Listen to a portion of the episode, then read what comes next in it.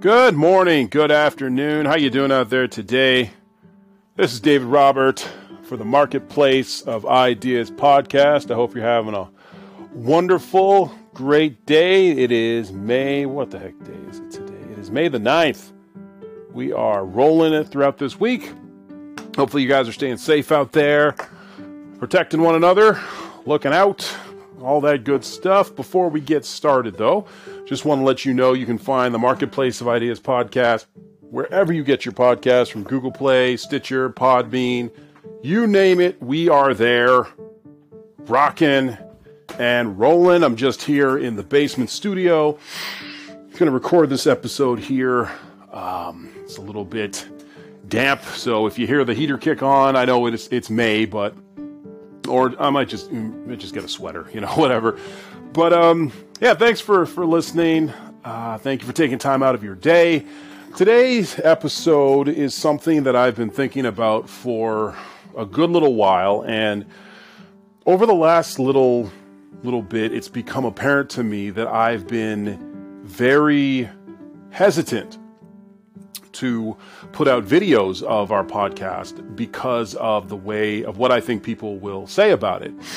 And I got a, a swift kick in my pants a little while ago from watching a Gary Vee video. Now, if anybody uh, listening to this is aware, Gary Vee or Gary Vaynerchuk is a uh, I don't want to call him a personality. He's more of a of a he's more of a online motivational speaker. I mean, he has uh, a couple of businesses that he runs. I, I believe Vayner Media is his um, like head of Vayner Media. Excuse me, is his title, and he's able to um, work with brands um, to get their online and their their awareness out there, so that these brands can make more money with their services, with their um, maybe their drinks, lotions, potions, shoes, cars, whatever the case is. And he's been doing that since 2000.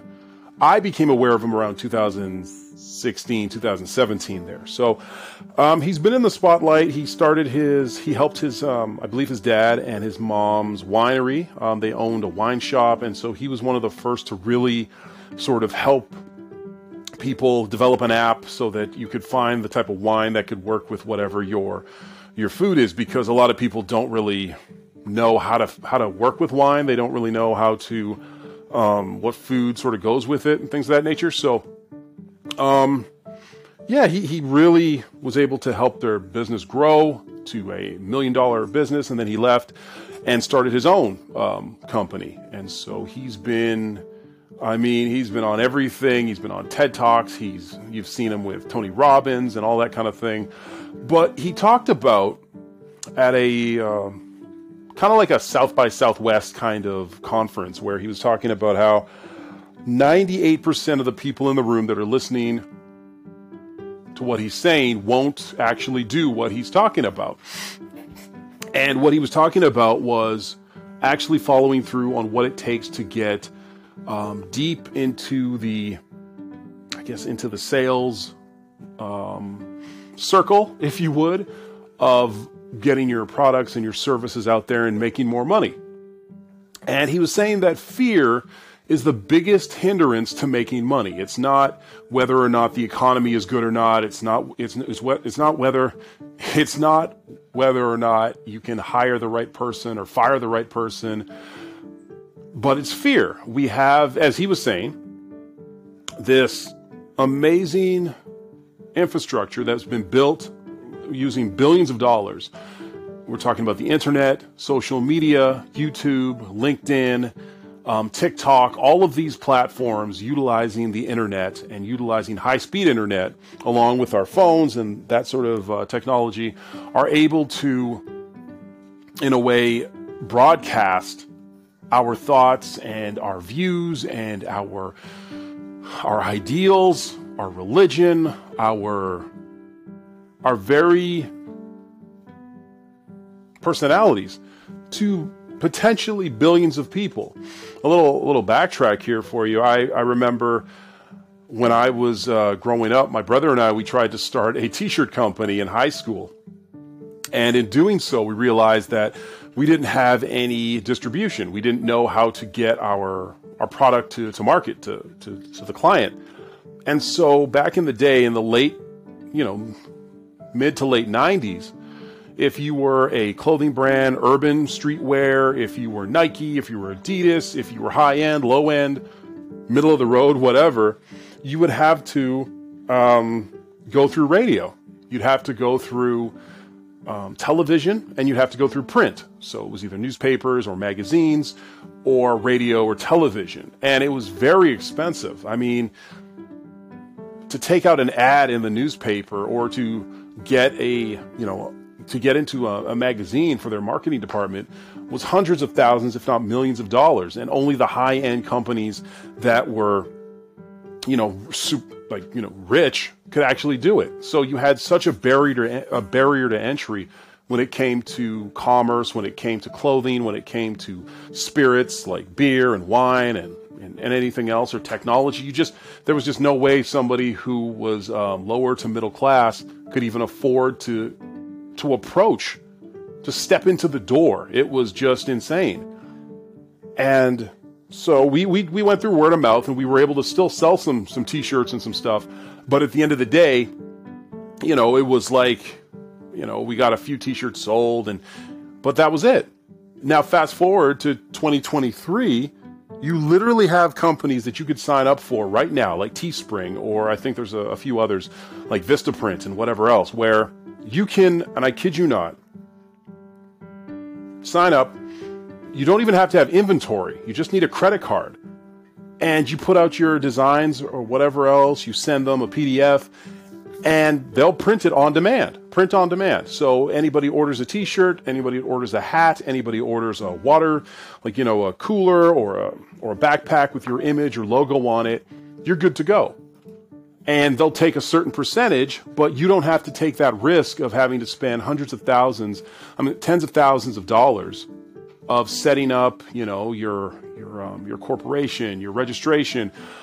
I mean, you still have to do that, but then you don't have to worry about the inventory. You don't have to worry about all of the things that could break you or break a starting business.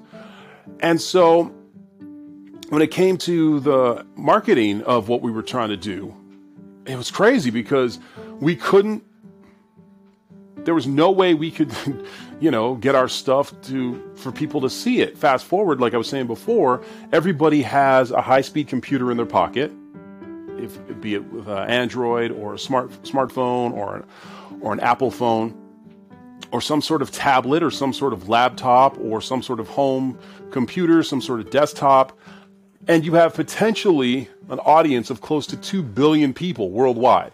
Now, granted, if those people can get your goods and any, everything else, then so be it. But at the end of the day, they can get your stuff, see what you're doing, pay for programs or courses or your services or whatever. You can work digitally, you can work remotely, you can work at any place on earth as long as you have a good connection and your you know your technology there with you. So you're good to go. Um, it's it's remarkable. And what gary vee was saying was when he started out back in the you know late to mid 90s he's 47 and he remembers a time where there wasn't all of these platforms. I mean, if you just run down the list, you've got Facebook, you've got Instagram, you've got Twitter, you've got YouTube, you've got LinkedIn, you've got Google AdSense, you have um, Vimeo, right? You've got um, for creators who are not able to get into the same sort of lanes, you know, as musicians and artists. There's Patreon. So if you have an idea, you have a magazine, there's crowdfunding, like um, oh, was it GoFundMe, where if you're trying to raise funds for a magazine or your own brand of sauces or meats or whatever the case is, then there's a way that you can um, there's a way that you can get funds and advertise and the more reach you can get the better.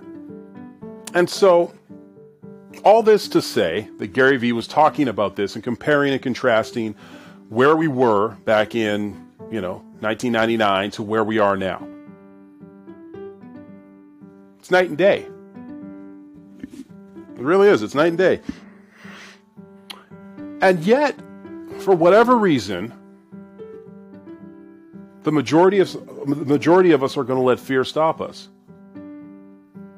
Fear is going to control what you're willing to do, what you're willing to get into, what job or careers you're willing to change, where you're willing to move to, if, if that if that's part of what you're trying to do, or um, change something with yourself, either your diet or how you live or how you communicate with people. You might be in a relationship that just isn't serving you anymore and you've been with this person for years and you just you feel like you deserve to be treated better you, you feel like you want more more passion more desire more traveling you name it and for whatever reason you're not gonna you're not gonna do it because you're afraid because there's fear and and to be clear fear has kept you know the caveman in the serengeti from being eaten by the saber tooth. It's it stopped people from walking into traffic and from, you know, touching that hot stove or slapping a cop, you hope, or punching, you know, punching your principal or your boss or whatever. It's it stopped us from hurting ourselves. And so fear can be a can be a good thing. But the bad type of fear is when you want to do something, you know there's something you need to do, and you're not willing to do it because of the fear of what people might think of you, how they might view you, how they might talk about you, how they might look at you in society, sp- specifically family and friends. It's it's I mean, it's one thing when it's just strangers on the street, but it's a whole other topic when it's your wife or your husband or your, your brother, your sister, your that circle of people that you care what they think. And you you, you really don't want to disappoint them because their opinion means something, because their opinion matters. And it's a it's a hard sell, man. It's a tough sell. And I think what we need to do and so we're going to go over this a little bit here, but just an introductory of what I was thinking because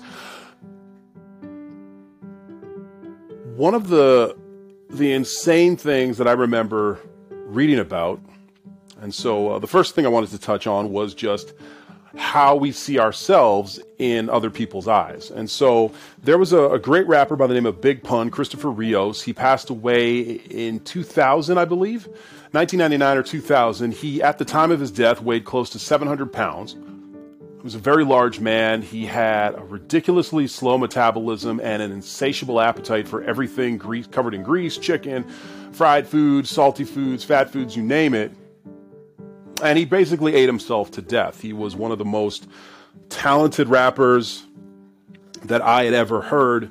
This side of Nas, Eminem, Rakim, Kool G Rap, KRS One, like he's up there with the greats.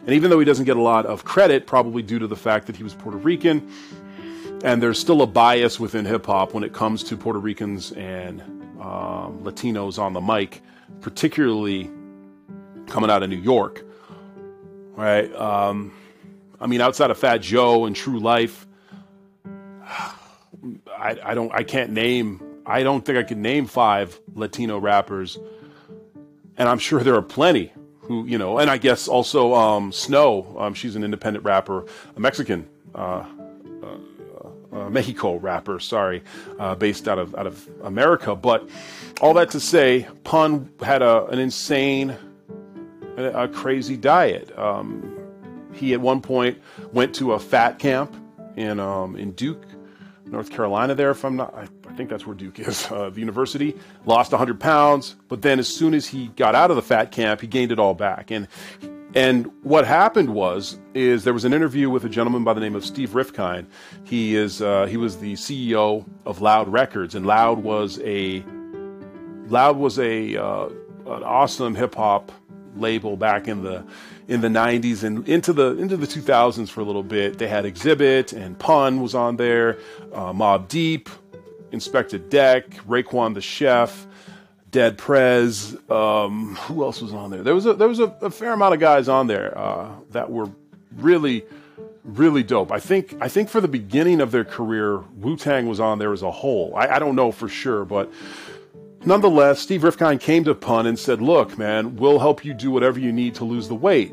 And he said something that always stuck in my head where he said, Well, if I lose the weight, what'll I be? I won't be Big Pun anymore. I'll just be Pun. And it's it always stuck in my head because identity is such a powerful thing. How we identify with ourselves, how we identify with our families, our brand is, if you would, how people see us, how we see ourselves. There's always this feeling of if I don't do this, if I don't project this image, then who am I? Right? And with Pun, it was his weight, it was his size. Being big, being large meant, okay, you could kind of handle yourself. You weren't skinny, you weren't small, you weren't, you know, you weren't um, frail. You were big, you were, you know, you had mass, you had weight. Even the word big sounds big, you know. And he just didn't do it. And so subsequently, he, um, you know, he passed away due to his, um, his large size. And the world lost a great talent. The world lost somebody who should have still been making records, who should have still been um, still been doing it. But he just could not turn away from that mentality. He could not turn away from the idea that what he saw himself as and what the rest of the world saw himself as was not healthy for him. It wasn't healthy. His lifestyle that he was leaving, leading was killing him and eventually would kill him. And so I think that's the first thing I want to kind of touch on is that whenever we take on a personality, a role of what people think of us when they think of us, if that's not something that's serving us anymore, we have to really look back and say, okay, I, I don't want to be this type of person anymore. Maybe you were the jokester. Maybe maybe you still have a great sense of humor and you're always, you know, having fun with people and all that, but you have a serious side to you. And that side is always kind of people are like, okay, whatever, like who cares, you know, like kind of thing. Or, you know, you're you you want to um you want to lose some weight, right? And people have always known you as a bigger, large person, and you're wondering What'll happen if I lose all this weight? What'll happen to my identity? I've always been this big, joyful, joy, joyous individual, and now I'm going to be lean and, you know, what does that say? But you know that you need to lose the weight because you're, you know, you want to be there for your kids. You want to be, you want to live a long life. All right. Or maybe you were drinking a lot or smoking weed or, or smoking or whatever. And it's, it's something that needs to go, but you're known as that party person. And so I think the first thing we need to do is really recognize if this part that we're playing, if it's really serving us. Right? I think that's the first thing. I think the second thing when we're dealing with fear and when we're dealing with how people will view us is, is Gary Vee was saying something along the lines that we're afraid that somebody is going to make a comment about us, that they're going to say something disparaging, they're going to make fun of us, they're going to poke poke at us. Maybe we're, we're not in the shape we want. Maybe our background isn't the best for videos. Maybe we don't have the right, you know, camera. Maybe we don't have the right studio, the right sound.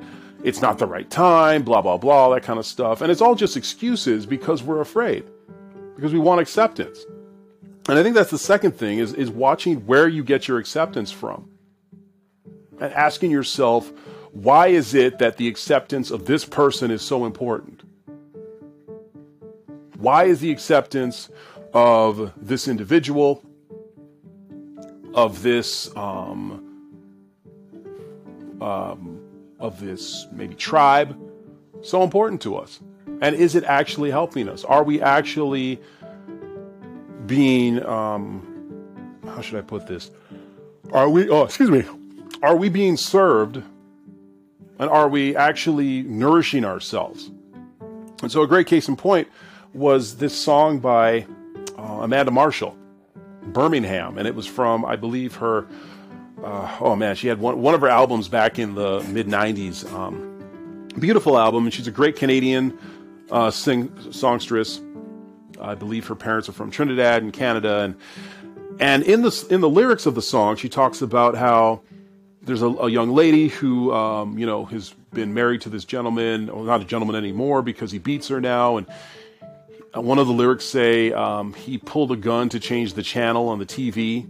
You know, uh, the life she loved is is gone from what she knew. The dreams she had have all have turned all black and blue.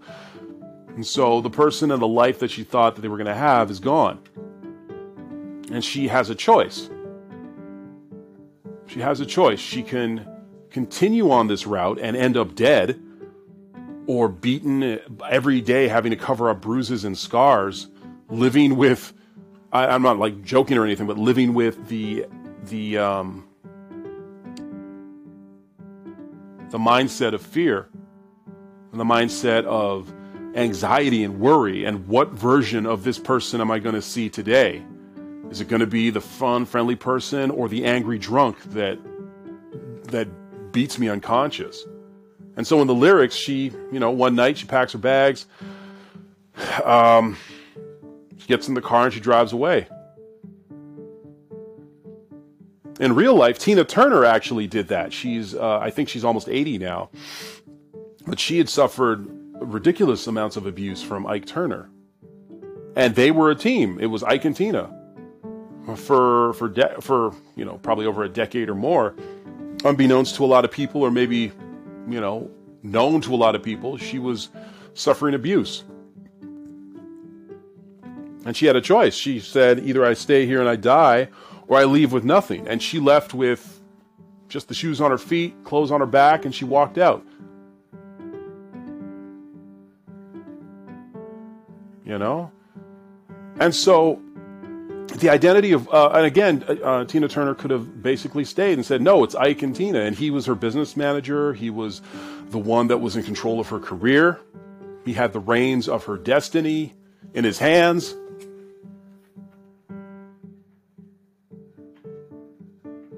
And she said, No, I'm not going to put up with this any longer. And I think the third thing that Gary Vee really kind of it hit home for me when I was listening to it was at the end of the day, wherever you are, if you have to allow people to tell you, hey, this is who we think you should be, this is what you should do. And let's say you want to you want to ride horses, you want to skate, you want to swim, you want to go for your bachelor's, you want to do something different and everybody around you, be it either socially or culturally or due to your race or due to your heritage says, "We don't do that. You don't do that. Who do you think you are?" That kind of thing. And that, that's where a lot of it stems from. Because if you put yourself out there and say, I'm going to be making videos on YouTube about woodworking and I love woodworking and you care about it, I'm not saying I do, but and you want to be an expert in it, well, you're going to have people that are going to criticize you for it. They're going to make fun of you. They're going to, they're going to laugh at you. They're going to put you down. And you have a choice. You really do. You have a choice that could say, "Hey, I, I, I really, I really want to do this. This is what my heart's telling me, my mind's telling me. I want to be a part of this community or a part of this scene, or I want to do this, and and to let people who I'll never, probably never meet, I'll never see in real life, dictate how you're going to move. You have to actually pull yourself back and think this is this is insane. This is crazy. This is nuts. So, the idea of, I guess, what I'm chat, t- talking about is that over the last little bit, I've hesitated to put out videos of the podcast because the studio doesn't look right. And again, I, I did a lot of work over the last summer because of like the water issues we had with the washing machine. And I've got the studio up and I've got the lights and I've, I've got a good camera, but I've been, I've been hesitant you know, because the comments could rip rip you asunder, and then and then you start to wonder, wait, who cares?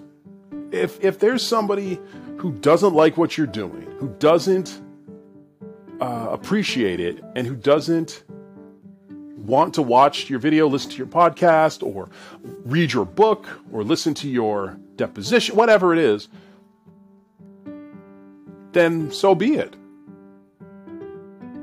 At no time has has any of the things that I've ever imagined happening when I've put out content actually happened. When somebody would say something, you know, I've had friends and family say things to the to the effect of, you know, I, I ramble too much or I need more of a script, and and and that's constructive criticism. So I think you have to learn the difference between the two. There is the criticism where you um, if if your sound isn't good, if a person can barely hear you, if the lighting isn't that great, you know, or if or if you're you're just mumbling and slurring your words, if you're not able to um, put together, you know, something that you're really passionate about, we're talking about podcasts and videos, then you might want to say, okay, you know what, I'm going to I'm going to um, improve that. But if somebody says, ah, you suck, it's like, okay, well, I can't really do anything with that.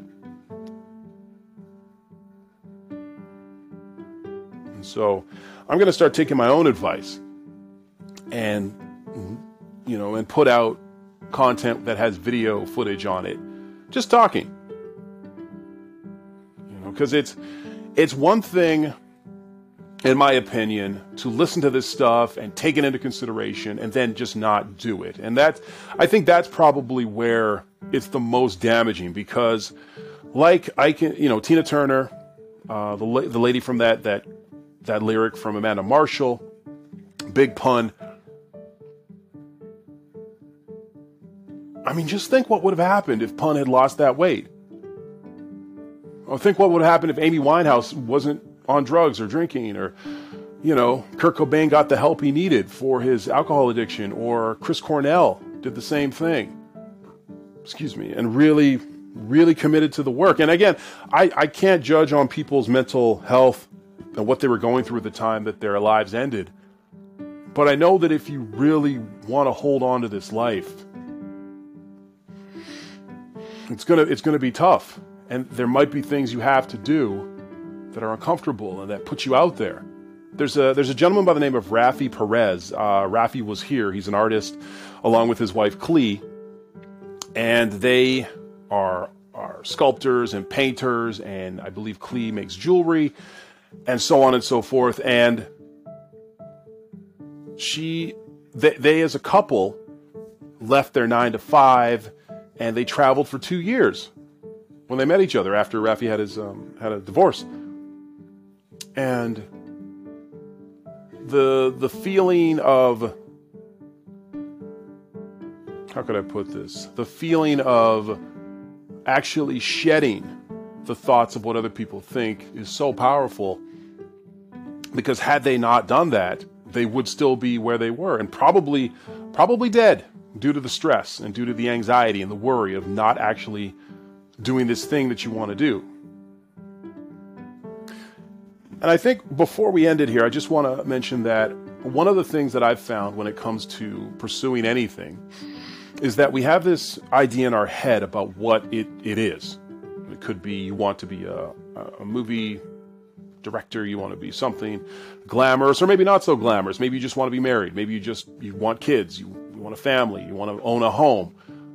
At the end of the day, it's pretty mundane the stuff that you have to do to maintain your level of whatever it is, be it a marriage or having kids, all that kind of stuff. You're you are in a state of of doing the work, and the stuff in that work may, may or may not be glamorous. And I think that's where a lot of people get the whole idea of following your dreams or goals or your passions kind of mixed up because you're not, how could I put this? You're not in a state of joyous serotonin bliss every time you put pen to paper, turn on the camera, start to write, start to do your research, go into work, pick up your kids from school. It's pretty mundane. It's pretty boring, if you would. But because you love it and, be, and it's because what you want to do, then you're willing to kind of put all that to the side and say, no, this is what I want to do. This is what's um, joyous for me, what I feel passionate about, and I want to want to do it. But it's going to do. It's going to take um, having a system in place and and doing things that are not necessarily fun all the time. I remember um, a great ad that I saw a long time ago with Derek Jeter, uh, the captain, my captain from uh, the Yankees, who was one of the, the greatest, oh, I want to say shortstops. Oh, man, shortstops to ever play the game had swag before. I mean, Deion Sanders and Derek Jeter had swag before people knew what it was, basically. They had that je ne sais quoi, that it factor. And one of the first ever Michael uh, Jordan brand trainers for baseball was for Derek Jeter. Derek Jeter um, was a Jordan athlete for baseball when he, they only had athletes for basketball. But he was such a transcendent player he was able to make it work. And, and being from New York, and I mean, his number has been retired, and he's he's a Hall of Famer, first ballot Hall of Famer. You know, um, won won at every level. And he he said something again that stuck into my head when I was reading Sports Illustrated magazines all those years ago. And he said he, as a as a as a shortstop, hates running. Just hated it. Like did not like it, did not enjoy it. It was not something that he loved.